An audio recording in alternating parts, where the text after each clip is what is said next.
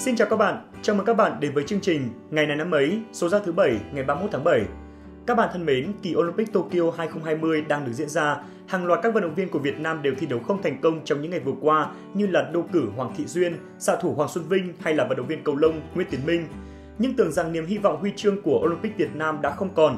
Thế nhưng vào sáng ngày hôm nay 31 tháng 7, vận động viên Việt Nam thi đấu cuối cùng ở kỳ Thế vận hội năm nay đã làm sống dậy niềm hy vọng có huy chương của đoàn thể thao Việt Nam. Đó là vận động viên điền kinh Quách Thị Lan. Cụ thể ở vòng loại môn điền kinh nội dung vượt 400m giáo nữ lúc 7 giờ 16 phút sáng ngày hôm nay, Quách Thị Lan đã xuất sắc giành được vị trí thứ tư chung cuộc. Trước đó cô chỉ về đích ở vị trí thứ 5 trong số các vận động viên tranh tài ở lượt chạy của cô, nhưng do một vận động viên phạm quy nên Quách Thị Lan đã được đôn lên vị trí thứ tư, qua đó vào thẳng vòng bán kết. Theo lịch thi đấu, vòng bán kết của nội dung 400m giáo nữ sẽ được diễn ra vào ngày 2 tháng 8 tới đây. Với kết quả vừa giành được, Quách Thị Lan đã làm sống dậy niềm hy vọng có huy chương của Việt Nam, hy vọng rằng ở vòng bán kết hay là xa hơn nữa là vòng chung kết, nữ vận động viên của chúng ta sẽ thi đấu tốt để đem về vinh quang cho đoàn thể thao nước nhà. Còn bây giờ thì chúng ta hãy cùng đến với phần tiếp theo của chương trình ngày hôm nay thôi nào. Các bạn thân mến, hôm nay là ngày 31 tháng 7, là ngày cuối cùng của tháng 7 và cũng là ngày thứ 212 trong năm. Thay mặt cho ban biên tập chương trình, chúc cho các bạn có sinh nhật trong ngày hôm nay sẽ có một ngày thật ý nghĩa bên cạnh những người thân yêu của mình. Các bạn ạ, tuổi trẻ của con người là có hạn, nhưng tri thức và trí tuệ là vô hạn. Vậy nên, hãy luôn tranh thủ tuổi trẻ để dung nạp tri thức và mở rộng tầm hiểu biết của mình các bạn nha. Còn học là còn trẻ, còn nếu ngừng học, tâm hồn ta sẽ già đi nhanh chóng cho dù tuổi đời của ta còn trẻ. Chúc các bạn có một ngày ngập tràn niềm vui. Đến với phần tiếp theo của chương trình ngày hôm nay, chúng mình muốn gửi tặng các bạn một câu danh ngôn vô cùng ý nghĩa và câu danh ngôn đó như sau. Những người thông minh và những người xinh đẹp đều mắc chung một tật, cứ tưởng như thế là mãi mãi. Vâng các bạn thân mến, trong cuộc sống này có không ít những người được người khác công nhận là xinh đẹp và thông minh. Đó là một điều rất tự hào, nhưng đừng vì thế mà tự tin đến mức cho rằng không ai thông minh bằng ta hay là không ai xinh đẹp bằng ta.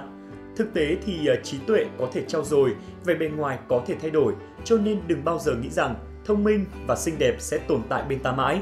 Sự tự tin và tự phụ chỉ cách nhau chưa đầy 1 mm ranh giới, nếu như các bạn xinh đẹp, bạn thông minh, tất nhiên là bạn có quyền tự hào về điều đó, nhưng mà hãy học cách khiêm tốn một chút và điều quan trọng là không ngừng thay đổi để giữ được sự thông minh và xinh đẹp đó.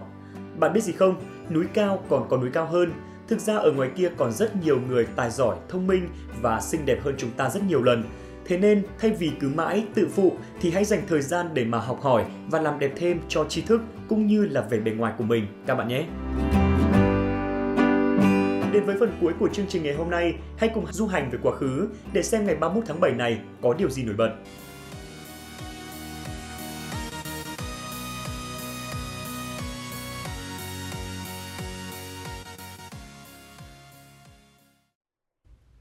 Các bạn thân mến, ngày 31 tháng 7 là ngày sinh của nghệ sĩ cải lương Thanh Nga. Bà từng được mệnh danh là nữ hoàng sân khấu của miền Nam Việt Nam.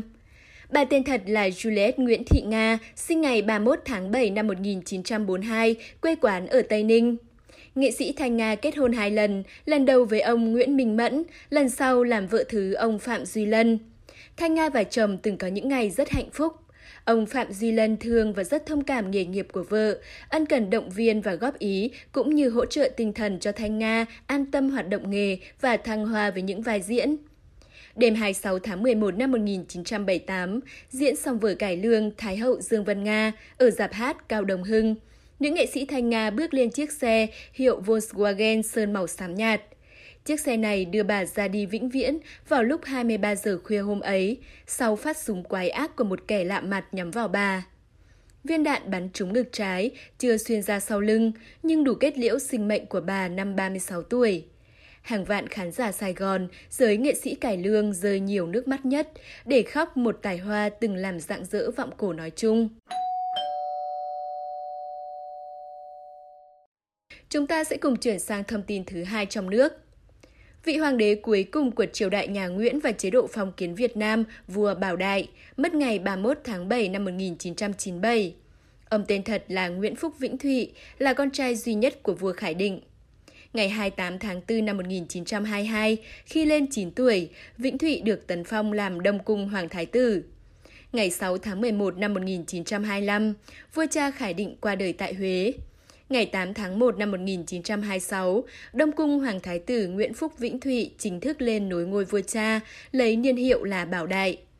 Vua Bảo Đại đúng như những gì mọi người Việt đã biết về ông, hào hoa, lịch lãm và sành điệu, săn bắn giỏi, lái xe hơi, máy bay giỏi, khiêu vũ, đánh gôn, chơi quần vượt giỏi. Cách mạng tháng 8 thành công, Bảo Đại quyết định thoái vị. Trong bản tuyên ngôn thoái vị, ông có câu nói nổi tiếng – Trẫm muốn được làm dân một nước tự do hơn làm vua một nước nô lệ. Hình tượng Bảo Đại được dựng thành bộ phim Ngọn nến Hoàng cung năm 2004 do diễn viên Huỳnh Anh Tuấn đóng.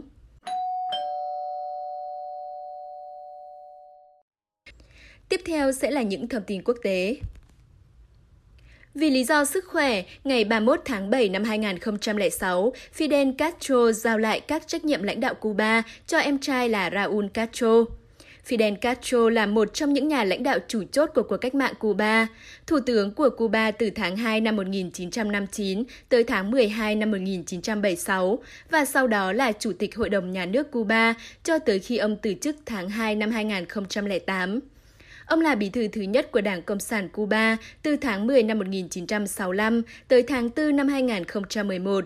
Em trai ông, Raúl Castro, được kế nhiệm chức vụ này vào ngày 19 tháng 4 năm 2011. Fidel Castro đã đi vào lịch sử và trở thành huyền thoại ngay từ khi còn sống. Ông là một nhà cách mạng kiệt xuất của thế giới, công hiến cuộc đời mình cho lý tưởng tự do và giải phóng dân tộc. Dưới sự lãnh đạo của Đảng Cộng sản, đứng đầu là lãnh tụ vĩ đại Fidel Castro, nhân dân Cuba đã kiên cường đấu tranh, làm thất bại mọi âm mưu đen tối của các thế lực thù địch nhằm phá hoại đất nước và gặt hái được những thành tựu to lớn. Và trên đây là sự kiện cuối cùng trong chương trình ngày hôm nay. Bây giờ thì cũng đã đến lúc chúng ta phải nói lời chào tạm biệt. Xin chào và hẹn gặp lại các bạn trong chương trình lần sau.